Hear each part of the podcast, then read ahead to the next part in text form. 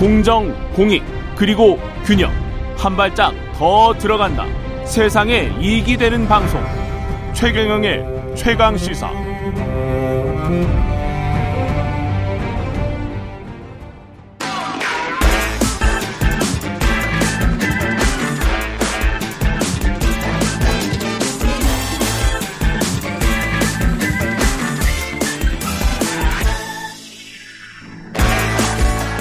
네, 청취율 조사 기간 돌아왔습니다. 최경영의 최강시사로, 최경영의 최강시사입니다. 예, 한 번 더 말씀드립니다. 예, 다양한 질문, 의견 보내주신 분들 중 추첨을 통해서 따뜻한 커피 쿠폰 보내드리니까요. 많은 참여 부탁드리겠습니다. 최경영의 최강시사, 한 번 더 뉴스 시작하겠습니다. 오늘은 경향신문 박순봉 기자와 함께합니다. 안녕하세요. 안녕하세요. 예, 짧고 굵게 한 번 더 뉴스. 첫 소식은 뭔가요? 한국 총기 청정국이라고 하는데요. 예. 권총을 이용해서 극단적인 그런 시도를 하는 그런 사례가 어제 서울에서 있었습니다. 권총이 집에 있었어요? 맞습니다. 이 권총이란 점이 좀 놀라운 거예요. 예. 사냥용 총, 뭐 엽총 이런 게 아니고 권총을 이용한 거거든요. 권총 허가가 안 되지 않나요? 맞습니다. 허가를 받아야지 이용을 할 수가 있죠. 예. 일단 좀 사건 개요부터 말씀을 드리면은요. 어제 서울 서초구 잠원동에 한 주택가, 그러니까 길거리였습니다. 공원 인근의 거리에서 있었던 일이고요. 오전 5시 33분쯤 새벽 시간대였는데 50대 남성이 총기를 이용해서 극단적인 선택을 시도를 했습니다.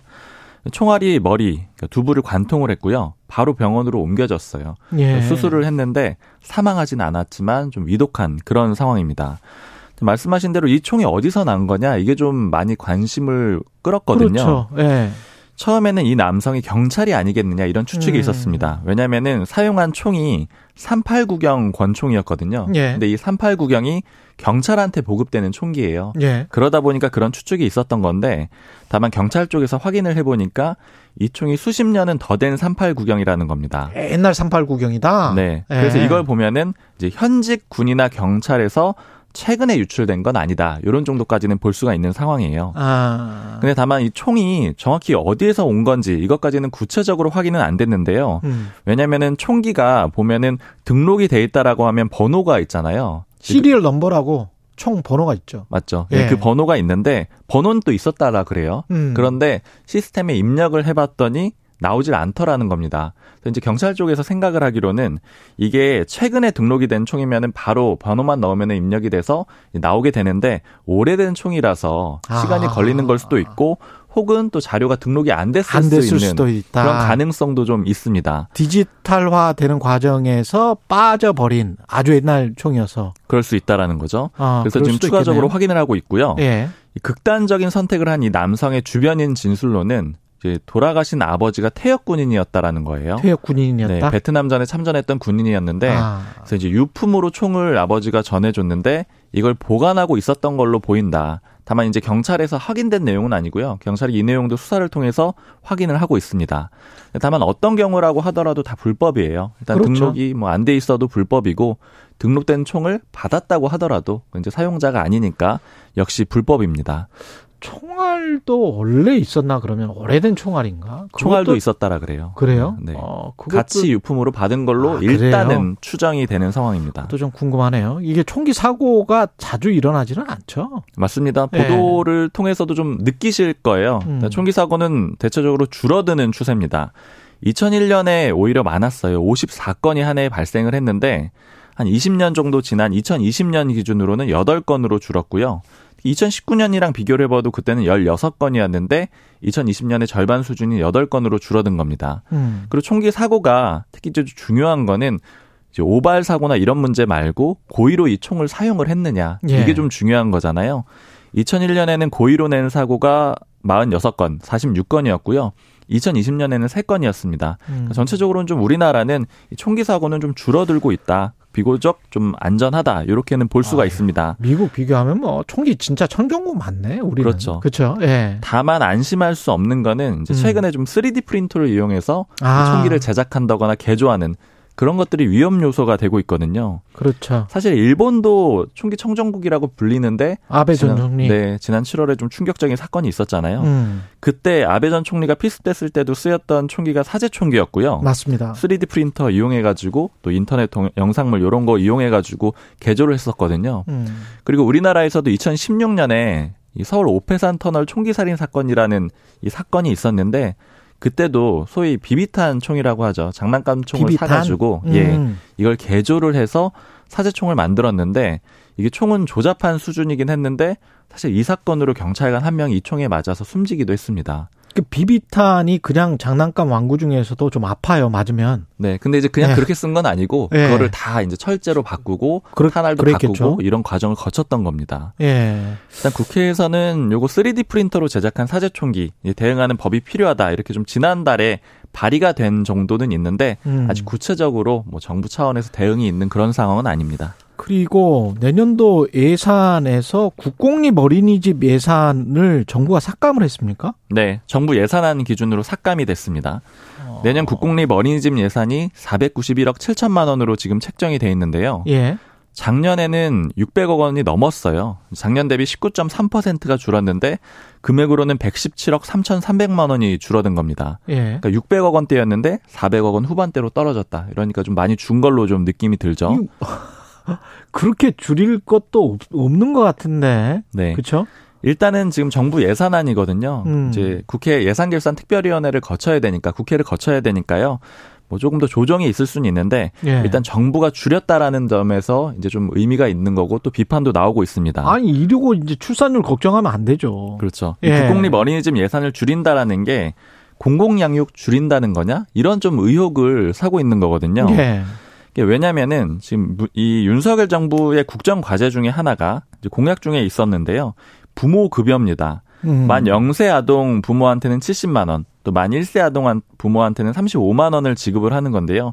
이게 내년부터 시행이 되고 또 후년에는 그 액수도 100만 원, 50만 원으로 늘어날 거예요. 예. 근데 이제 새로운 예산을 써야 되니까 기존의 국공립 어린이집 예산 줄여가지고 이거 그걸로 하는 거 아니냐라는 의심이 있는 건데 이것까지 확인이 되는 건 아닌데요. 예. 근데 결국은 이제 가정에 이게 돈을 주는 방식이잖아요. 그러니까 양육을 스스로 해라, 돈을 줄 테니 스스로 해라라는 방식으로 즉 공공 양육보다는 민간 양육으로 가려는 게 아니냐 이런 좀 의혹, 비판들이 있는 상황인 겁니다. 아, 이거는 근데 그 양극화나 소득 불평등이 이렇게 있는 상황에서 특히 정부나 국회나 가보면 어린이집이 참 잘 돼 있거든요. 국회 어린이집이 굉장히 잘 돼 있죠. 굉장히 잘 돼 있잖아요. 네. 그 유명한데요. 네. 공기업들도 어린이집들 참 잘 돼 있고.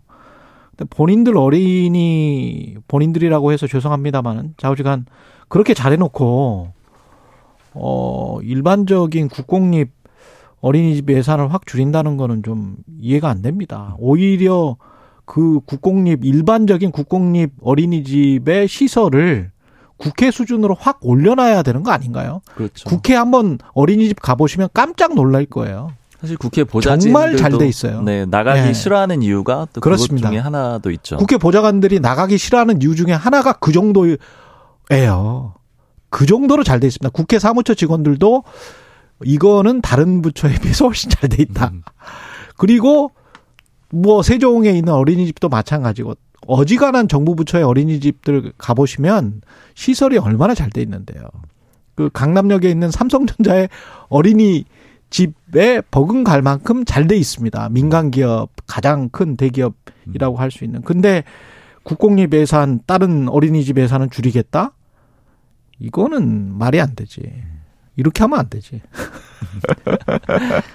정부 입장은 뭔가요? 네. 네. 대통령실 논란되니까 어제 공지문을 냈는데요. 핵심은 두 가지예요. 일단 첫 번째, 어린이집, 국공립 어린이집 숫자죠. 줄지 않는다. 그리고 이거는 부모 급여와는 상관이 없다. 이게 두 가지 핵심인데요. 예. 근데 왜 줄였어? 예산을. 대통령실에서 설명을 하는 거는 이런 거예요. 일단은 예산을 편성하는 방식이 좀 바뀌었기 때문에 액수가 줄어든 거고, 그리고 어린이집 리모델링 비용 같은 경우에는 지원 단가가 예상보다는 좀 높지가 않았다라는 거예요. 예. 그리고 좀 합리적인 방식으로 개편을 했다 이런 취지라고 보시면 되고요.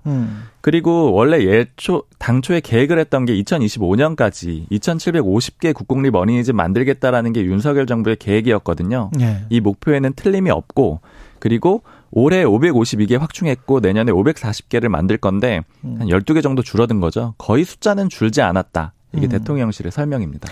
너무 그 책상에서 숫자로만 생각을 하지 마시고 현장에서 느끼는 그런 수요 네. 그리고 필요가 분명히 있고 좀 더 나은 필요를 지금 원하고 있거든요. 국민들은. 그렇죠. 그러면서 또 전체적인 목표는 또 출산율 이야기를 하고 관련해서 또 경제성장 이야기를 하면 국민들 입장에서는 좀 답답해질 수밖에 없는 거죠. 예. 그런 것들 좀 생각을 해 주시기 바라고요. 뭐 문자 같은 거 와 있습니까? 예. 191292님 2시간 장거리 출근길 친구가 되어주는 최경령의 최강시사 매일 잘 듣고 있습니다. 응원 문자도 보내봅니다. 청취율 1위 가자!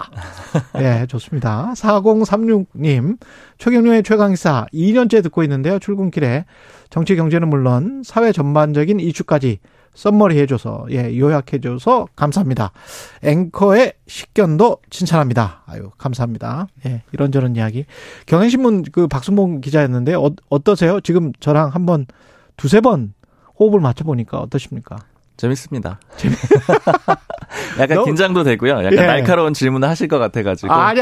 날카로운, 좀 편안하게 오셔서. 네. 편안하게 말씀을 해주세요. 아까 제가 그냥 갑자기 국회 어린이집 생각이 나서 그런 말씀을 많이 해주셔도 돼요. 아, 알겠습니다. 왜냐면 박순봉 기자나 이렇게 취재 기자들은 다 보고 다니거든.